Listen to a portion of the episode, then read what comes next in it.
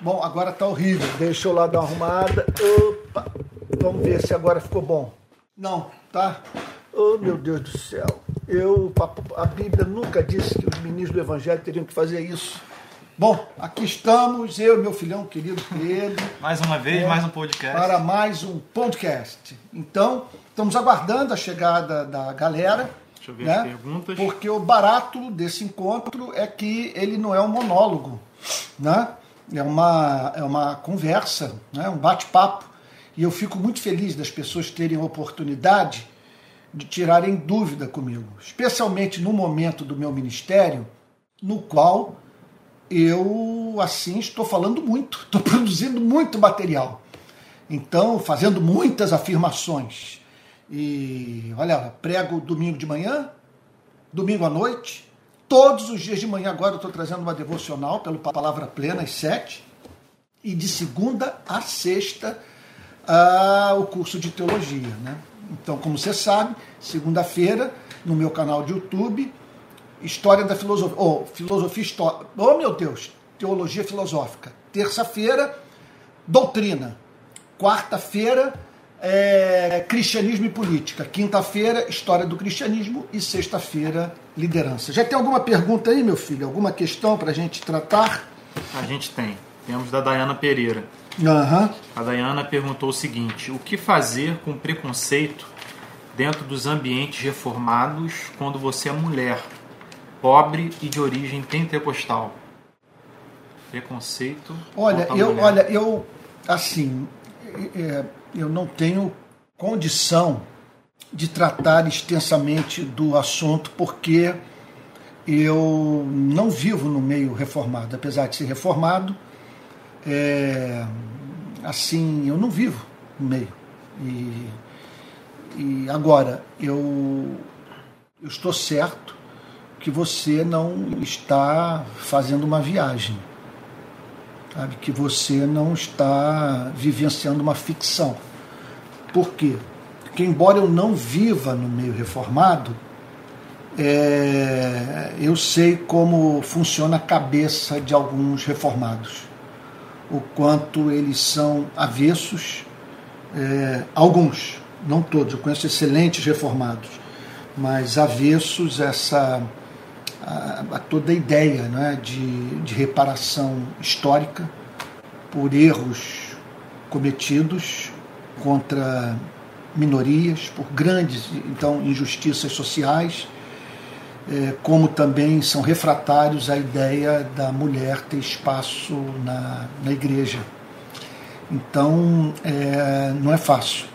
Eu, eu, eu lamento muito pelo que a irmã está enfrentando. Conheço também o preconceito com o pentecostal.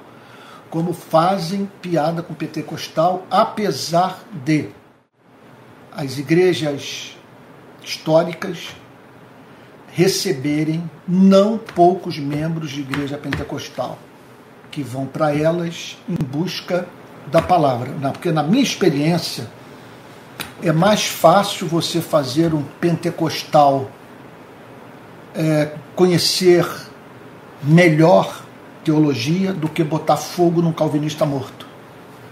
Então eu conheço o ambiente como que eles, como que, é, pelo menos na minha experiência de alguns anos atrás, no convívio com reformados, é como que se faz piada com pentecostal.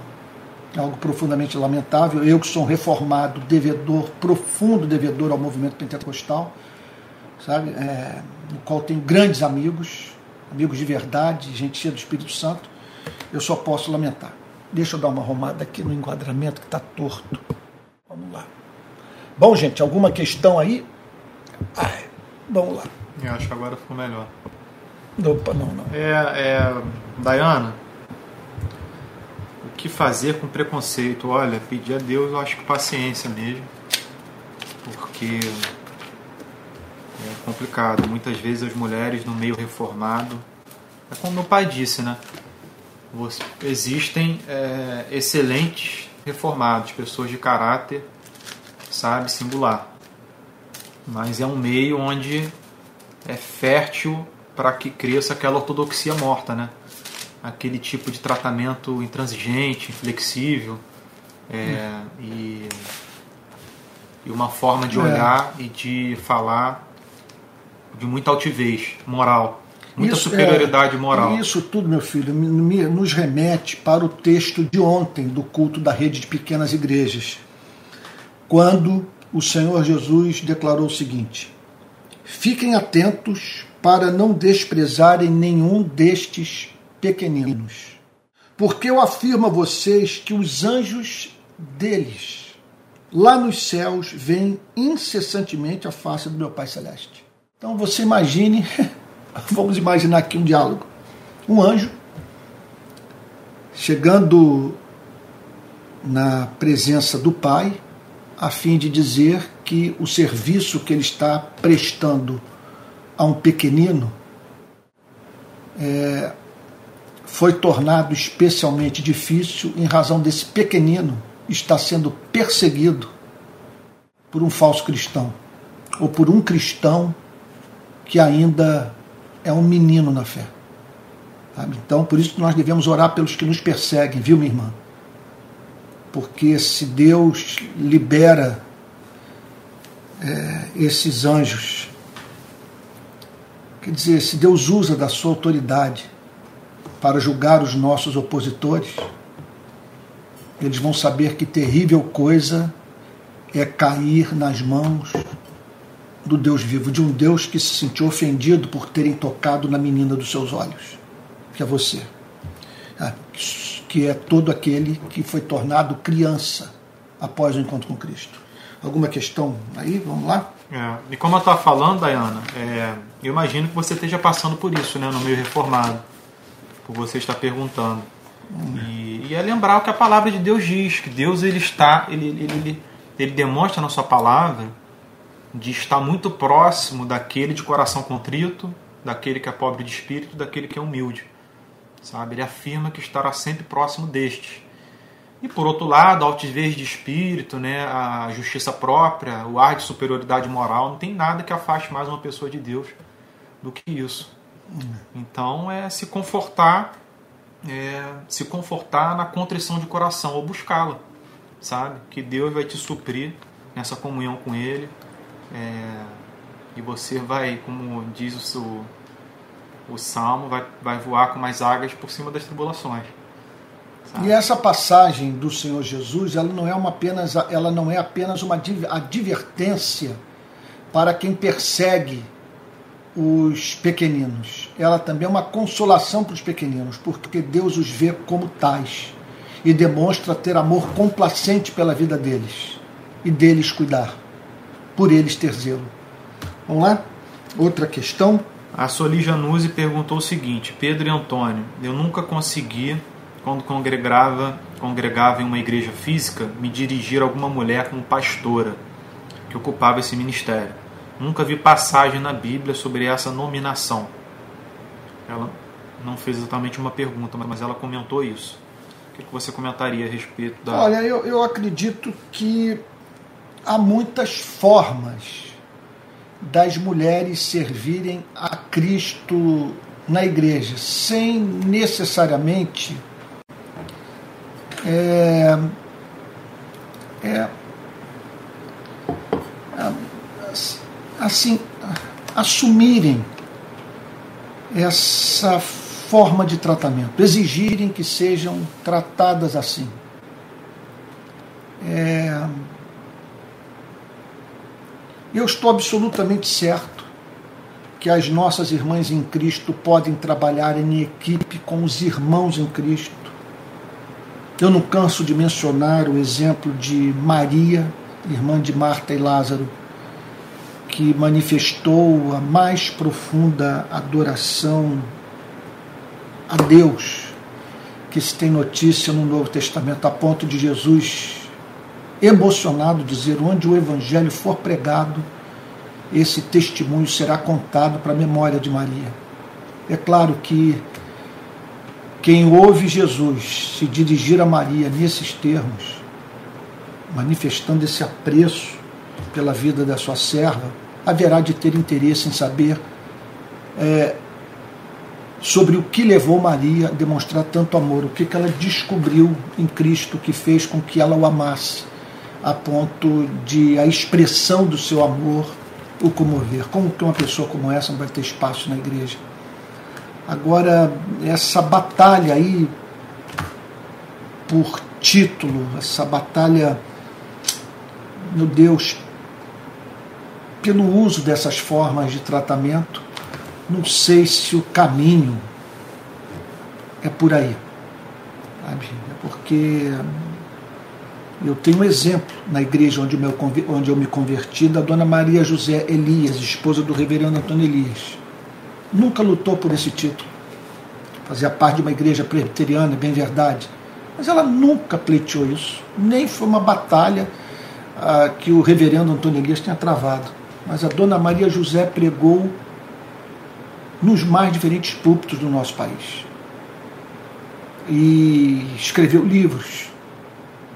Era assídua nas classes de escola dominical da Igreja Betânia, ouvida com santo temor. E todos os que mantiveram contato com ela puderam testemunhar é, do, do quanto foram abençoados através da sua pregação. E não era chamada de pastora. Jamais vi alguém tratar a dona Maria José como pastora. Contudo, ela era vista como uma eminente serva de Deus. E, e nós a procurávamos em busca de conselho, de oração e tínhamos prazer em ouvir a sua mensagem e ler os seus livros.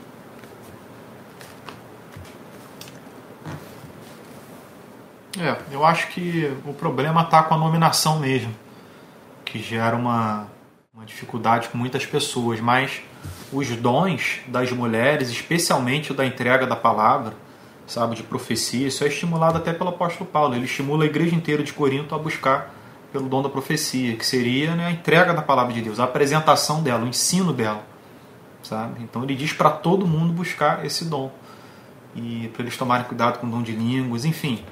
Então eu, diria que, como apóstolo Paulo, para todas as mulheres buscarem o estudo das Escrituras, é, especialmente da teologia reformada, buscar instruir pessoas, sabe? E, e ser um vaso nas mãos de Deus. É, eu, não Deus vejo, vai usar. eu não vejo fundamento nesse ponto. Eu sou, vou me chamar de conservador. Não vejo fundamento é para a mulher exercer essa primazia. Não vejo no Novo Testamento. Eu vejo espaço é para ela num esquema de mútua submissão, trabalhar com homens, a fim de servir a igreja, mas ela exercer esse cargo que hoje nós vemos nas igrejas históricas em especial, né, na maioria das igrejas pentecostais, né, embora hoje saibamos de igrejas inteiras que têm à frente mulheres, mas me parece que isso é a desobediência de um princípio bíblico, que chama as mulheres para ministrarem mas dentro de um contexto de trabalho de equipe de um colegiado. É. Pegando duas coisas aqui, tendo meu pai dito isso, é o seguinte: é, o apóstolo Paulo ele apresenta né, o, o caminho do episcopado para os homens. Isso é algo muito específico, somente para os homens. Contudo, os dons que a mulher pode ter, especialmente na área de ensino, de serviço, uhum. eles são amplamente exaltados em todas as epístolas, exaltados por Cristo, sabe? Esse exemplo da adoração de Maria, você não vê Cristo se dirigindo a nenhum homem dessa maneira, e você não vê nenhum homem adorando a Cristo como Maria adorou, sabe? E eu volto a dizer, 1 Coríntios capítulo 14, o apóstolo Paulo estimula a todos buscar o dom da profecia, que seria o estudo e aplicação da palavra de Deus na vida do próximo. Mas o ministério pastoral, realmente, no Novo Testamento a gente não tem né, esse respaldo, especialmente pelo que Paulo diz a Timóteo na primeira epístola. Uhum. É, próxima pergunta do Emerson, querido Emerson. Ele vai trazer uma passagem de Ruth que eu vou ler ela também. Ele diz o seguinte: Minha pergunta é sobre a união mística com Cristo, assunto é, sobre o qual eu amo. São duas perguntas. A primeira é a seguinte: a passagem de Ruth, passagem de Ruth, capítulo 1, verso 15 ao 17, que diz assim: então Noemi disse: Veja, a sua cunhada voltou para o seu povo e para os seus deuses. Uma passagem muito conhecida. Vá você também com ela. Porém, Ruth respondeu: a Noemi: Não insista para que eu a deixe, nem me obrigue a não segui-la. Porque aonde quer que você for, irei eu. E onde quer que pousar, ali pousarei eu. O seu povo é o meu povo, e o seu Deus é o meu Deus. E o verso 17 diz: Onde quer que você morrer, morrerei eu, e aí serei sepultada. Que o Senhor me castigue se outra coisa que não seja a morte me separar de você. É, isso aí é um, um, um testemunho extraordinário de amor, do quanto a graça divina pode fazer com que seres humanos encontrem no seu irmão na fé a manifestação do próprio Deus. De um Deus que abraça, beija, aconselha, toca por meio de gente assim, que em razão da excelência do seu caráter, do seu amor por Deus, do seu amor por nós, é, se torna objeto do nosso mais ardente amor, que nos leva a fixar os afetos nesses irmãos. É, nós estamos também aí, obviamente, diante de um testemunho extraordinário de conversão ao judaísmo, de uma pessoa que egressa do mundo gentílico, do mundo pagão, e que conheceu o Deus de Israel. Então, essa é uma passagem que visa, já lá no Antigo Testamento, é, é, apresentar é, os primeiros frutos dessa obra do Espírito Santo, sobre a qual o apóstolo Paulo fala na carta aos Efésios, quando ele diz assim: olha só, o apóstolo Paulo declara assim na carta aos Efésios, capítulo 2. É, Mas agora em Cristo Jesus, vocês que antes andavam longe foram aproximados pelo sangue de Cristo, porque Ele é a nossa paz de dois povos ele fez um só, e na sua carne derrubou a parede da separação que estava no meio, a inimizade. Cristo aboliu a lei dos mandamentos na forma de ordenanças para que dos dois criassem em si mesmo uma nova humanidade, fazendo a paz e reconciliasse ambos em um só corpo com Deus por meio da cruz, destruindo a inimizade por meio dela. Então aqui o apóstolo Paulo declara que um dos frutos da vinda de Cristo é o fim dessa inimizade, dessa separação então de um Deus que tem um povo é, que seria uh, Israel e, e, que portanto é, tratasse esse, esse povo com um amor exclusivo sem, de, se, de, sem se dedicar às demais, às demais nações da forma como se dedicou ao povo de Israel. E aí então você toma conhecimento desse relacionamento de amor entre é, essas duas humanidades, e ali então você tem o primeiro passo na direção do sonho de Deus, do projeto de Deus, sabe? E obviamente, sonho de Deus, projeto de Deus, do que Deus vai levar a cabo pelo seu poder, que é o de ter uma igreja só. Não Israel e, e a igreja, mas uma igreja caracterizada pela união entre gentios e judeus por meio da reconciliação com o Pai através do sangue de Jesus Cristo. É claro que você olha para uma passagem como essa, é, é, você pensa que essa espécie de declaração deve estar nos nossos lábios quando nós nos dirigimos a Cristo. Essa deve ser a nossa entrega, essa, esse deve ser o fundamento da nossa aliança o meu amor por ti é eterno. E eu quero estar onde tu estiveres. Esse é o nosso chamado. Agora, a união mística é mais do que isso. A união mística é mais do que uma declaração. A união mística é alguma coisa que antecede a criação do planeta.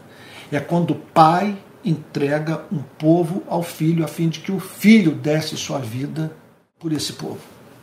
E aí então, o filho morre pela igreja, e à medida que os efeitos dessa obra vão se fazendo sentir na vida dos eleitos, esse corpo vai se desenvolvendo, esse corpo vai sofrendo acréscimos, essas a partir da inserção dessas pessoas na verdadeira igreja. Por isso que a redenção é absolutamente segura, porque a morte de Cristo, por nós sermos um só corpo com Ele, é considerada a nossa morte. A ressurreição de Cristo é a nossa ressurreição. Esse é um tema pouco presente nos púlpitos, a união mística da igreja com Cristo. Estamos unidos a Cristo. Nós somos é, membros do seu corpo. Nós somos os tijolos desse templo que está sendo construído. Nós somos os ramos da videira. Nós somos a noiva do Cordeiro. Nós somos os irmãos de Jesus. Então há essa união, de modo que tudo que aconteceu com ele aconteceu conosco. Ele morreu, nós morremos com ele. Ele ressuscitou, nós ressuscitaremos com ele. Já ressuscitamos em espírito e nós vamos e já estamos com ele assentados em lugares celestiais. É, e o Emerson ele pergunta se essa passagem é, evidenciaria né, a união de Cristo de forma mística. O Emerson, acho que ainda que a passagem não evidencie, que alguém considere né, ela uma forçação de barra e tal, a gente sabe que essa doutrina é verdadeira. Né? E ela é uma das doutrinas é, centrais da certeza da salvação, sabe? E de uma fonte de consolo para o cristão dessa união mística que é verdadeira. Foi o que aconteceu espiritualmente, invisivelmente, mas aconteceu.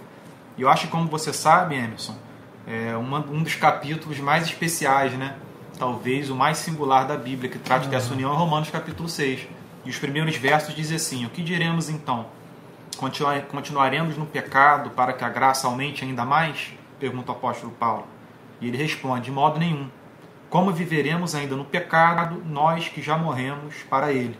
Aí olha o que ele diz aqui. Ou será que vocês ignoram que todos nós que fomos batizados em Cristo Jesus fomos batizados na sua morte? E esse versículo é impressionante. Uhum. Fomos sepultados com ele na morte pelo batismo, para que, como Cristo foi ressuscitado dentre os mortos pela glória do Pai, assim também nós andemos em novidade de vida. O apóstolo Paulo está comparando o batismo aquele é, ato simbólico, com algo espiritual que acontece na vida do cristão quando o sangue de Cristo tem efeito sobre a sua alma, sobre a sua vida, quando ele é transformado. Então, o que é o cristão? A gente poderia perguntar: o cristão é alguém que aceitou o apelo para frente? Ele é alguém que é, tem a rotina de ir aos domingos à igreja, de participar de uma célula, de cantar com todas as suas forças, sentar suado na poltrona junto à congregação e ir para casa viver a sua vida depois de um culto no domingo. Não, o cristão ele é alguém que passou por uma profunda transformação. Ele é alguém que foi unido de uma maneira invisível, mística e soberana a Cristo.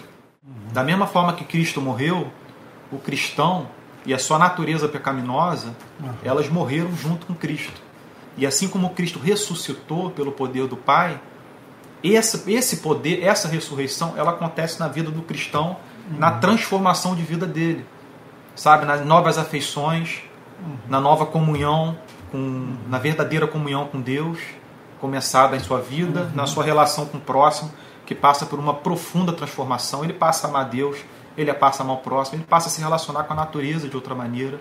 As coisas têm uma nova uhum. cor, a coisa tem, a comida tem um novo sabor, sabe? Ele ganha novos olhos, ele ganha novos afetos ele ganha novos lábios, tudo passa por essa mudança.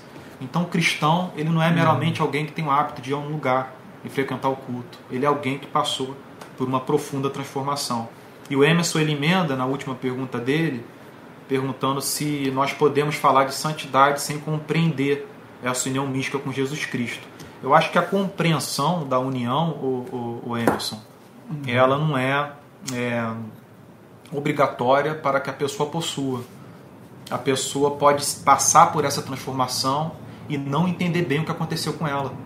E em busca de ensino, em busca de instrução, uhum. em busca de outros irmãos, em busca da palavra de Deus, para entender o que aconteceu. Eu, eu falo isso até por mim mesmo. Quando a minha vida mudou, eu tinha 20 anos de idade, e me perdoe por estar tá me estendendo muito, pai, mas eu acho legal de usar uhum, esse exemplo, uhum. até porque essa é uma doutrina, como ele falou, que não é pregada. Gente, as pessoas pegam sua pornografia, tem gente que dá curso sobre pornografia, como você se livrar da pornografia, como se livrar da bebida. Ninguém fala das doutrinas bíblicas. E essa é uma das mais excelentes. Então, quando eu passei a primeira transformação, quando eu me converti com 22 anos de idade, é, eu me lembro de não entender o que tinha acontecido comigo. Eu não entendi nada, uhum. mas eu fui em busca é, de conhecimento na Bíblia. Então eu me deparei com a epístola de Paulo aos Gálatas. Eu a li pela primeira vez de verdade, sabe? Querendo entender e sendo profundamente impactado por ela, mas não entendi uma palavra. Então eu fui em busca de teologia. E a partir do momento que eu mergulhei na teologia, eu comecei uhum. a entender o que Deus estava fazendo comigo, uhum. a transformação que eu tinha passado. E foi algo assim, olha, é fantástico, é maravilhoso. E, né, é. em última análise, eu acho que você não precisa compreender essa doutrina para poder passar, mas é importante que você a compreenda. E a, a, compreensão da doutrina, você ter um entendimento claro de todas as doutrinas, é essencial. Né? Mas se é, fôssemos esperar uma compreensão teológica completa para que o processo de santificação fosse levado a cabo, é, nós não teríamos pessoas simplesmente vivendo o cristianismo na igreja. Isso porque grande parte da igreja pouco conhece é. da doutrina. E tem gente que até se orgulha de não ter interesse nenhum por teologia. Sabe? Agora, é importante, contudo, dizer o seguinte: né? me lembro de um, de um calvinista falar isso, que há flores que só nascem no solo calvinista. Em parte, isso está certo, porque é da essência do calvinismo a, a segurança da redenção, a convicção de que Deus é soberano na redenção do pecador. Então, é um sistema teológico que propicia, numa extensão que nenhum outro sistema teológico proporciona, o fundamento para três afeições que são de fundamental valor para que você vivencie o cristianismo. O calvinismo ele gera segurança, porque você sabe que essa obra é, é perfeita, está estribada num decreto estabelecido na eternidade. Ninguém, portanto, poderá arrebatá-lo das mãos de Cristo. Então, ela gera segurança, ela gera humildade, porque você atribui tudo a Deus, não entra mérito humano, e ela gera profunda gratidão, porque você sabe que só o ama porque ele o amou primeiro. Então, não significa com isso dizer que todo calvinista é mais humilde, mais grato e mais seguro da sua salvação do que, não, do que aquele que não crê na teologia reformada. Não estou dizendo isso, mas o que eu estou dizendo é que, do ponto de vista teológico, intelectual, doutrinário, o calvinismo apresenta os mais excelsos motivos para você ser grato, sentir-se seguro e caminhar em humildade na presença do seu Deus, porque na teologia calvinista, Deus é soberano sobre a redenção do ser humano. É. Vamos lá? E, e como é costume do meu pai você está muito calvino, e de vez em quando eu também, eu gostaria de fazer um adendo aqui para vocês, pessoal, porque eu sei é, a má fama que o calvinismo tem no nosso país. E eu sei como é comum você ver, é, vocês verem pessoas falando mal do calvinismo, principalmente associando com pessoas da extrema direita hoje em dia, no nosso país e nos Estados Unidos. Mas o ponto, e isso eu digo como alguém que estuda Calvino, já li as institutas, alguns capítulos eu li, reli várias vezes, eu separo completamente Calvino dos calvinistas. Porque, em geral, é, poucas pessoas conseguem reproduzir em suas vidas as afeições e o comportamento de Calvino, sabe? É juntamente com suas ideias. As pessoas se interessam muito pela ideia de Calvino, pelo aquele âmbito especulativo, intelectual, pela teologia, pelas doutrinas. Mas poucas pessoas é, demonstram viver a vida dele, sabe? Então o que, que eu diria para vocês quando vocês verem ele citando Calvino ou eu, alguém da RPI, e vocês entenderem que o calvinismo possui uma má fama? Esqueça o calvinista, esqueça o calvinismo, estude esse homem quando você tiver oportunidade. Porque eu, na minha vida, eu nunca vi alguém sofrer tanta injustiça quanto o falecido teólogo do século XVI. Confesso a vocês, a má fama que ele recebe hoje por causa de pessoas do nosso tempo, ela é muito injusta. Tá? É, eu conheço o, o pensamento é. dele. E às vezes eu digo o seguinte, que eu temo que pessoas, em razão é, do meu calvinismo, se aproximem de alguns calvinistas. E ao se aproximarem de alguns calvinistas, percam a alma. E eu posso dizer que alguns dos meus mais severos opositores professam Calvinista. ser calvinistas. Vamos lá para outra questão? Infelizmente é o que acontece. É. Mas estudem o homem quando vocês puderem, estudem. Uhum. É, a Geisa fez uma pergunta muito boa. Ela disse o seguinte: Antônio, explique sobre a teologia retributiva ou teologia de causa e efeito. Como isso é explorado hoje e quais as suas consequências? Olha, isso é comum. Eu vejo isso com frequência. Como? É, é, é, qual é o conceito a de. Pessoa const... É porque não tem exatamente um conceito específico no livro, por exemplo, mas ela está falando de algo observável os pastores eles utilizam é, dessa, desse entendimento de causa e efeito, causa e efeito na Bíblia para constranger muitas vezes a congregação, sabe, para fazer. Mas qual é o conceito de justiça retributiva? Porque eu conheço em teologia o conceito de justiça distributiva, sabe? Na teologia a gente sabe que Deus na sua justiça ele dá a cada um aquilo que lhe é devido. Uhum. Sabe? Nós sabemos disso. Sabe? Eu acho que ela quer saber é, como isso tem sido usado de uma maneira ruim, ao mesmo tempo que ainda assim exista na Bíblia né, o fato Mas de é, que é, aquele é, que eu, é, semear vai colher. Não, vai se, se o sentido o é esse, se o que essa irmã está falando é Sim. sobre o princípio de causa e efeito, sobre o princípio da, da, da, da colheita, de que aquilo que o homem semear isso também ceifará. É, mas eu acho que ela quer saber como isso é usado de uma maneira ruim, porque ela pergunta como isso é explorado é, hoje. Isso pode, ser, isso pode né? ser usado de uma maneira ruim quando você julga que pelo fato de você ter tomado tais e tais decisões na sua vida, as coisas inevitavelmente acontecerão. Então nem todo aquele que trabalhou duro enriqueceu. Por exemplo, nem todo pastor que foi fiel à Bíblia no púlpito, viu a sua igreja prosperar e, sabe, e amadurecer. Então, eh, nem todos aqueles que buscaram o avivamento provaram do derramamento do Espírito Santo. Simplesmente foram habilitados a viver um cristianismo, sabe, o cristianismo normal, o cristianismo uhum. nos seus dias comuns. Não se viram diante daquela experiência do, do, do extraordinário.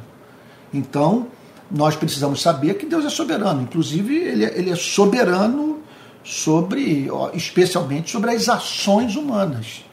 De modo que o homem pode fazer os seus planos, mas a resposta certa vem da boca de Deus. Contudo, a Bíblia nos chama a usar o cérebro. O livro de Provérbios está repleto da apresentação de princípios que, se você aplicar a vida, você tende, portanto, a fazer a, a, as respectivas colheitas.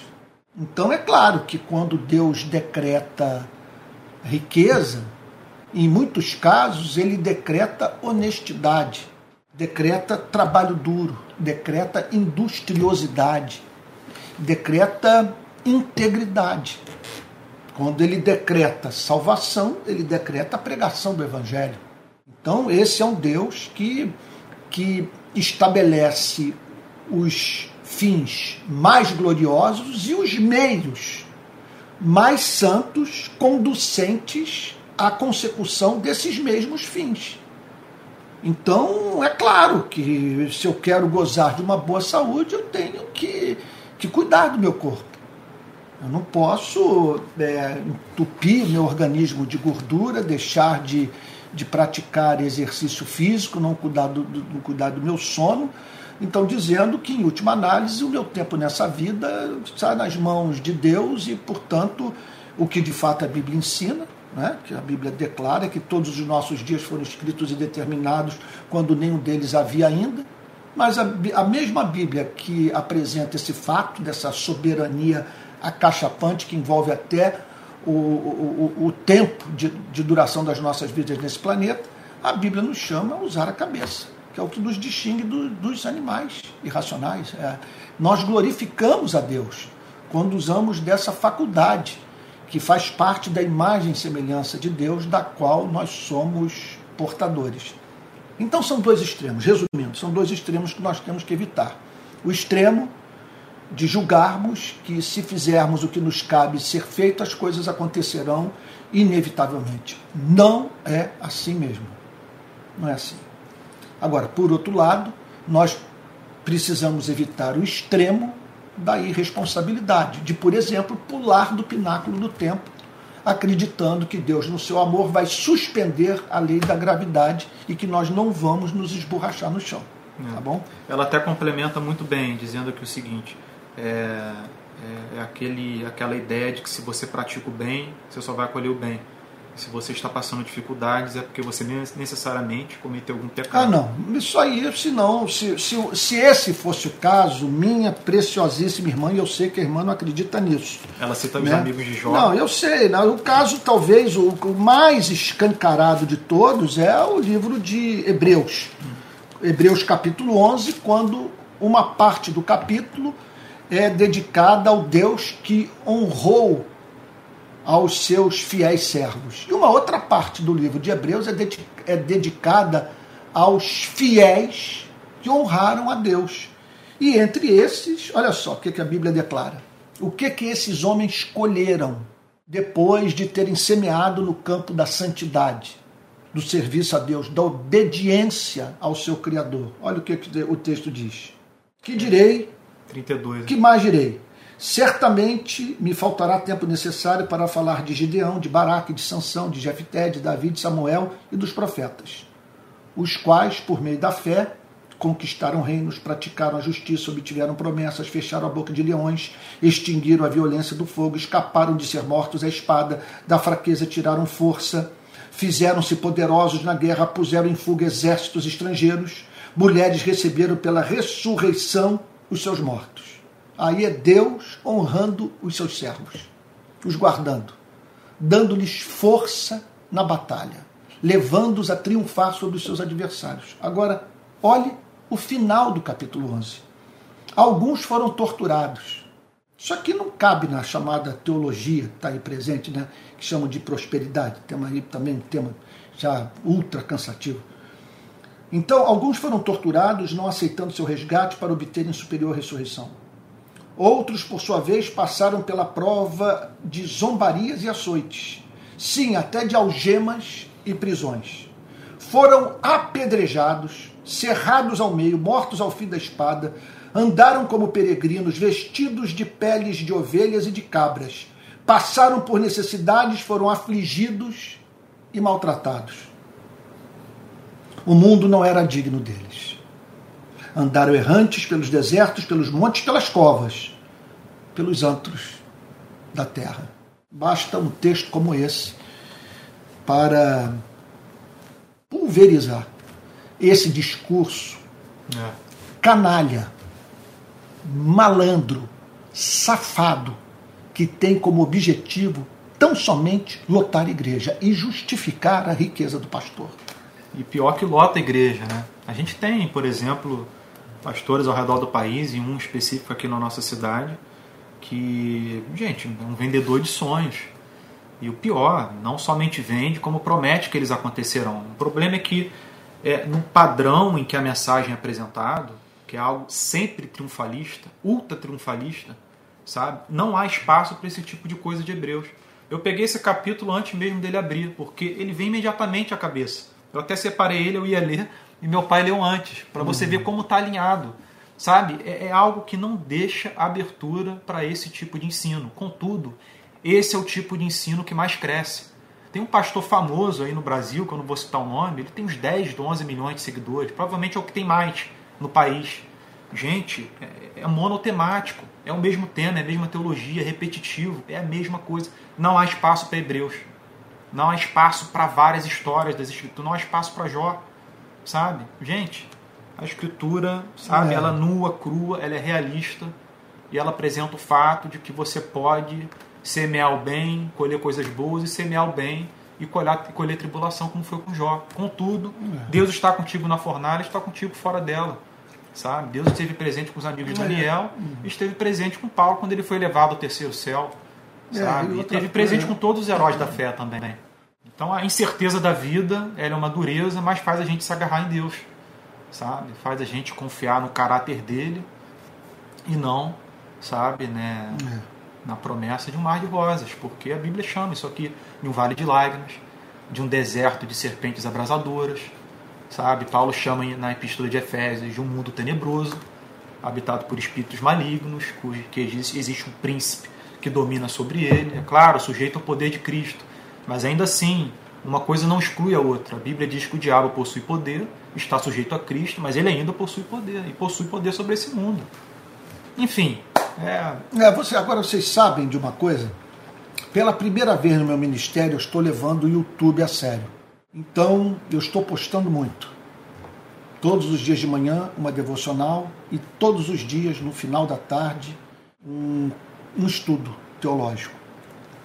Aí eu saí lendo, porque o meu desejo é alcançar o maior número possível de pessoas. Eu saí lendo, não, saí assistindo vídeos sobre como aumentar o número de visualização no YouTube. Todas as indicações representam simplesmente cortar a garganta dos nossos sermões. Uma vez que, para que o seu canal cresça, para que você alcance pessoas, você tem que saber o que, que elas estão querendo ouvir, como resolver os seus problemas. Você tem que adaptar a sua mensagem à sua audiência. Aí eu disse o seguinte: Olha, eu não tenho como me submeter a essa coisa em totum. Não tem como. Porque eu não posso ser pautado pelo mercado. Quem me pauta é a palavra de Deus. Então é claro que esse então é sintomático no que aconteceu nos últimos cinco anos no Brasil, a aliança política que a igreja fez com a extrema-direita, é sintomático o silêncio de muitos pastores de muitos líderes evangélicos. Porque expressar o ponto de vista contrário a essa aliança significa você perder um baita mercado consumidor. Sabe? E foi o que aconteceu comigo. Hoje é, eu, eu encontro uma dificuldade monumental de romper algumas barreiras que foram criadas é, de resistência ao meu ministério encontra uma dificuldade tremenda, em razão justamente desse fato, de ter declarado algo que atinge a vida daqueles que mantiveram um silêncio criminoso em dias em que o nome do nosso Senhor Jesus Cristo foi posto em descrédito. Alguma outra questão? Tem, tem sim. É,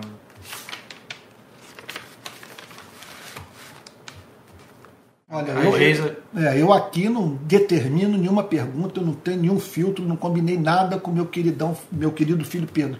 Ele que escolhe vai, o que pintar, não há nenhum preparo prévio. As, que, as questões estão vindo agora, durante a exibição do podcast.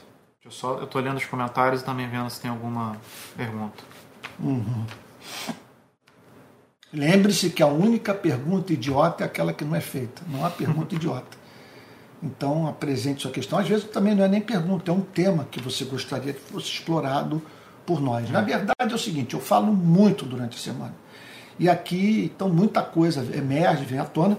E aqui é a oportunidade de você pegar aquilo que não entendeu muito bem, sabe? E pronto, e tirar dúvida com Pedro e comigo. Então, vamos lá? Bem, o Denis fez a seguinte pergunta, mudando um pouco de, de tema. É, vocês poderiam comentar algo no radar cultural de vocês em relação a boas séries e documentários para indicar? Ah, eu aconselho. Uh, bom, se você quer emoção, emoção e conhecer um pouco do conflito entre palestinos e judeus, assista a série Falda. Eu assisti às quatro temporadas. Não é uma coisa muito assim edificante, mas ajuda a ter uma ideia do conflito. E como eu já fui muitas vezes àquela região, e já visitei campos de refugiados palestinos, já fui para assentamentos eh, judaicos e kibbutz, e já conversei com membro da autoridade palestina, conversei com, com um rabino e tal, sabe, com professor de teologia judeus. Sabe? Então eu tenho muito interesse por aquilo tudo, sabe? E aí eu, eu assisti. Agora eu, eu, eu sugiro que você assista o, esse filme Nada de Novo no Front. Que, olha, vou te dizer, é um antídoto, antídoto para todo esse espírito belicoso que há no coração de, de gente, por exemplo, que quando é, o, um, uma autoridade pública de uma superpotência anuncia que vai lançar bomba sobre um outro país, celebra, sabe? Então é um, é um filme assim bastante. Agora tem muita coisa, né? É, e eu, a partir do sábado, eu vou poder dizer como é que é ouvir um show do Coldplay. Porque o meu filho Matheus comprou um ingresso para mim, pronto, vou ter que ir. E não apenas vou ter que ir, levarei a mãe do Matheus, a minha adorável esposa. Né? Estaremos lá e eu vou poder dizer como é que é um show do Coldplay.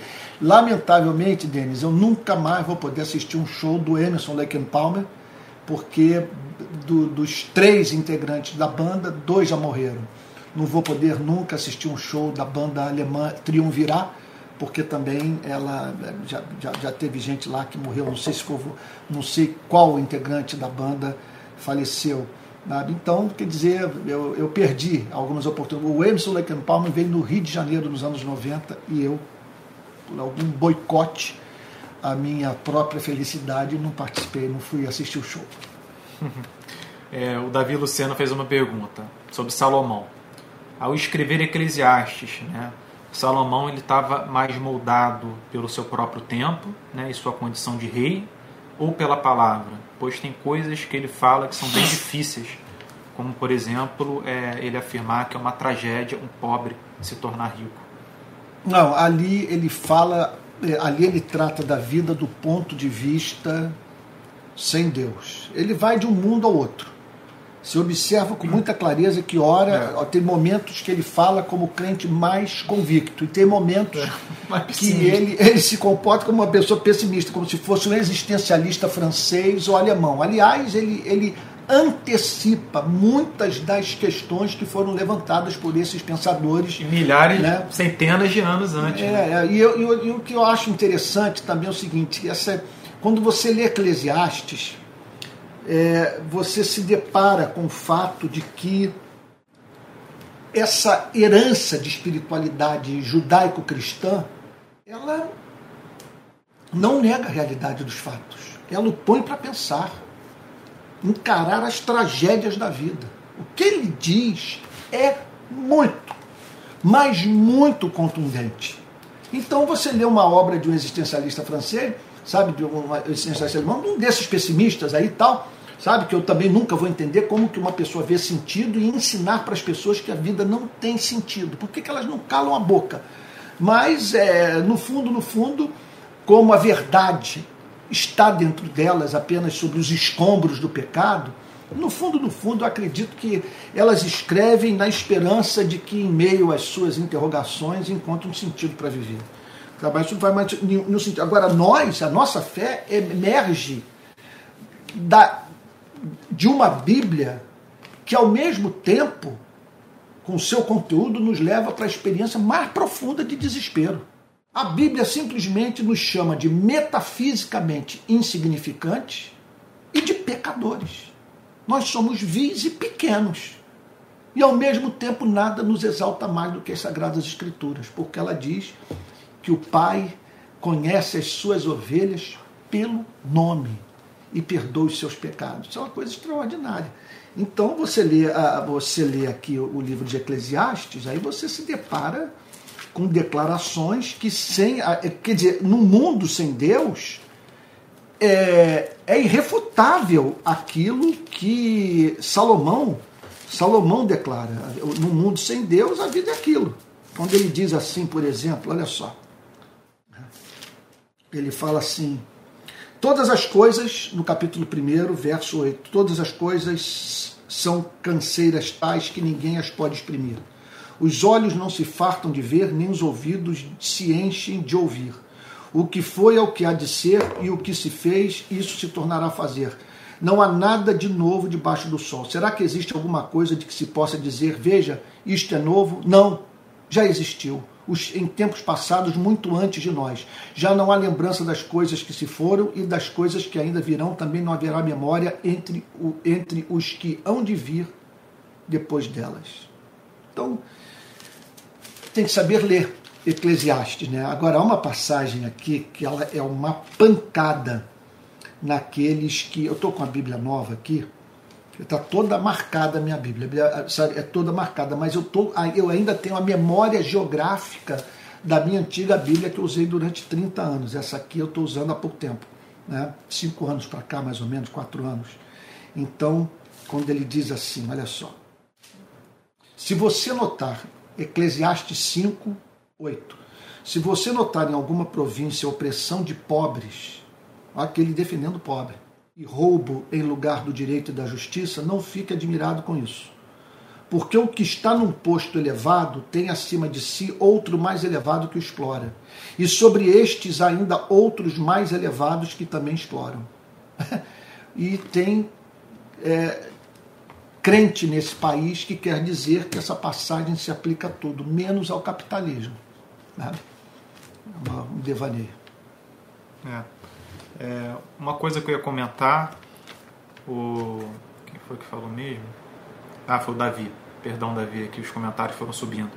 Uma coisa que eu ia comentar, Davi, é que eu acho que é, essa realidade nua e crua, muitas vezes pessimista, é, do mundo que Salomão apresenta, é, muitas vezes serve para realçar e fazer você enxergar com uma cor muito mais especial aquilo de mais importante que ele apresenta no fim do livro. Porque é, todo aquele pessimismo, toda aquela conversa sobre a opressão, sobre a violência, sobre a fragilidade das riquezas, é, sobre as doenças, sobre as guerras, sobre a morte, sobre a velhice, tudo isso que ele cita e que é muito pessimista, é, isso também ajuda a destruir as ilusões quanto a essa vida, sabe? De, de tal maneira que tem que sobrar alguma coisa. Uhum. Senão o discurso todo dele vai para um vácuo. Mas sobra alguma coisa. E ele diz que o mais importa para todos, especialmente para os jovens, ele afirma, no né, início da vida, é você temer a Deus. É você buscar andar com Ele. Então, assim, é, mesmo que seja esquisito, é estranho para a gente se deparar com é, a quantidade é, de informações pessimistas que ele traz, ainda assim elas serviriam de um verdadeiro golpe, por exemplo, na cultura hoje predominante nas redes sociais e no que a gente vê nas páginas de Instagram da maioria das pessoas uhum. famosas, sabe? É um, parece que elas são eternas, milionárias, ricas, lindas, famosas e vão viver para todo sempre. É a impressão que fica. E você muitas vezes se pega acompanhando 20, 30, 40 pessoas famosas, vivendo uma vida muito diferente da delas e se pegando infeliz por causa disso, porque você está comparando sua rotina diária é. com o café da manhã, almoço e a janta deles, as viagens deles. Isso traz muita infelicidade. Então, nesse sentido, eu diria que a conversa de Salomão vai te ajudar muito. Você vai ler o pessimismo dele uhum. e vai se prevenir das ilusões da rede social, por exemplo. Vai ser uma maravilha para você. Eu diria que muita gente hoje precisa ler Salomão para poder lidar, para ter munição para se resguardar, para ir equipado, com equipamento de segurança é, e, e se emaranhar na, na rede social. Olha, rede social hoje não é algo para qualquer um. Não é saudável você acompanhar a vida de gente rica. Isso deixa muita gente feliz. Não é saudável você acompanhar a vida de gente que viaja o tempo inteiro. Sabe? Você tem que ir munido de alguma coisa para ver essas, essa, esse tipo de informação. Sabe? Porque isso deixa qualquer um para baixo. Sabe? Não é a nossa rotina, não é a nossa vida, não é o nosso dinheiro, não é a nossa viagem. Deus não nos concedeu isso neste momento e a gente não sabe se vai conceder. Sabe? Então, o que Salomão oferece de informação serve para você extrair o que de fútil, uhum. de mentiroso, de enganoso você encontra na rede social. E faz emergir aquilo que mais importa. É. Temor a Deus, sabe? A essência da sabedoria, a busca pela sua comunhão, o fato de que haverá um juízo, Salomão repete isso no final do livro.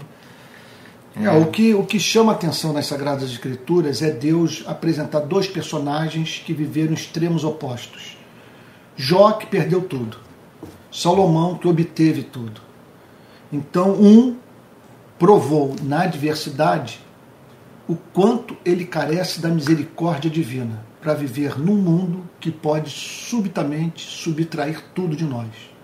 Enquanto que o outro conquistou tudo que um dia sonhou e percebeu a vacuidade desse mundo, pois tudo é vaidade debaixo do sol. Está aí o Bruce Willis, essa semana, ou acho que foi ontem, postaram um vídeo que eu vi en passant no Instagram de uma. Da própria família. A própria família, estava Demi Moore lá, que foi esposa dele, e o Bruce Willis, riquíssimo, famosíssimo, mas se desconectando do mundo. Embora vivo, não há sinal de que a vida biológica dele vai cessar, com exceção do fato de que a mente dele não funciona mais. Está lá o Michael Schumacher, talvez tenha sido o piloto de Fórmula 1 que mais ganhou título. Eu acho que, eu acho que ele é o que mais. É, opa, estamos voltando. É, uhum. gente. É, olha, eu acho que é mais prudente que está começando a dar problema aqui na transmissão. Eu acho mais prudente nós paramos o pod, pararmos o podcast agora. Eu não sei o que, que está acontecendo, que apesar das conexões aqui em casa estarem funcionando, tenho TIM, tenho não sei quantos aqui, é, é esses negócios de Wi-Fi e tal. Não sei o que está acontecendo que né, no domingo de manhã não ocorre, mas na segunda-feira às vezes ocorrem essas falhas e ontem foi um caos. Simplesmente não, de, não consegui transmitir o culto pelo YouTube. A gente né? tem tido um pro, problema específico com o YouTube. É. A gente vai ver se busca alguém do, do YouTube para saber mais informações. É, para saber o que está acontecendo. A alguém internet disse, estável é... e mesmo assim o YouTube não conecta é. a transmissão ao vivo. É, agora eu quero pedir uma ajuda sua, olha só. É, você está vendo que eu estou investindo muito no, no YouTube, né? com muitas aulas e tal, devocionais diárias. Eu preciso de divulgação, porque há uma barreira a ser rompida, um bloqueio contra o meu ministério, essa ideia de que eu sou comunista. Né? Isso colou, muita gente foi levada a acreditar nisso. E essa semana eu vi uma pessoa dizendo o seguinte: olha, é, eu, eu tenho discordância política, assim, sabe? Eu discordo do que o, o, senhor fala quando o senhor fala sobre política, mas quando eu ouço o senhor pregar a palavra de Deus, é aquelas, sabe, eu amo muito e tal. Então, o que eu gostaria era de ter acesso a essas pessoas que, em razão dessa barreira tola, é, é, não ouvem o que eu poderia dizer para elas e para sua edificação sabe? Certamente elas têm gente melhor para ouvir, mas eu gostaria de dar minha contribuição para a edificação da igreja do nosso país. Então ajude aí a divulgar o canal e tal, não deixe de se inscrever no canal, dar o like nos vídeos, essa coisa toda, né? Então é isso. É. Alguma é. coisa mais, meu filho? Uma, uma última perguntinha para o Sérgio, que ele já repetiu duas vezes, Sérgio Ferreira. É, Antônio, para o senhor, qual o melhor tipo de pregação numa igreja? Um exemplo, expositiva? Não, toda, olha, a pregação que interpreta um texto das Sagradas Escrituras é expositiva. Não é pregação expositiva aquela que, que, que, que, que da qual o pregador leva para o púlpito um texto com três, quatro, cinco, seis versículos. É claro, se ele expõe o significado do texto, ele está pregando expositivamente. Agora, ele pode pregar expositivamente usando um único versículo. O importante é que ele diga o que o texto ensina. Extraia do texto a doutrina e, no poder do Espírito Santo, aplique a doutrina na vida das pessoas, ajudando-as, portanto, a saber quais são o, as consequências práticas da verdade que foi proclamada para a sua vida. Isso é pregação. Então, é, é, é bem-aventurado aquele que ouve a palavra de Deus por meio da boca de um homem que prega com inteligência, é, prega com paixão e prega com eloquência. Essas três virtudes, em raríssimas vezes, estão reunidas num único homem: eloquência e ser um bom orador paixão, fogo, sabe? E, e, e, e, conteúdo. Um pregador que reúne essas três virtudes é um, realmente. Um verdadeiro Spurgeon. Você deveria, sabe, acender uma velhinha para ele todo dia pedindo pela alma dele para Deus guardá-lo, porque isso é uma benção. É uma benção. Tá bom? É isso, gente querida, gente amada. muito obrigado pela sua participação nesse podcast. Ele vai ser encerrado agora, mas será salvo, estará disponível no meu canal de YouTube. Então você vai poder ouvir novamente, vai poder divulgar e tal. E eu e meu filhão querido aqui, tá? Estaremos de volta semana Tá, que vem. Estamos toda segunda-feira aqui juntos. E pessoal, a gente não tem costume de fazer isso. A gente não é de, de seguir muitas vezes a, a cartilha do, da, dos youtubers. Mas se você puder curtir, né, dar seu joinha, compartilhar é, e comentar, a gente agradece para alcançar mais pessoas. É, e outra coisa, né? É um espaço que nós temos aqui, né? Para as pessoas tirarem dúvidas. Eu falo uma coisa polêmica em numa entrevista, numa manifestação, ou então num, num vídeo. Pronto, aqui é o lugar de você apresentar a questão. Por exemplo, Antônio, realmente você é petista? Você, você é membro do Partido dos Trabalhadores? Então, essa é uma pergunta que eu gostaria que fosse feita. Eu teria prazer em respondê-la. Tá bom? Fique com Jesus. Uma boa noite de segunda-feira e até o próximo podcast. Até tá próximo. bom? Fique com Deus. Obrigado, filho querido. Valeu.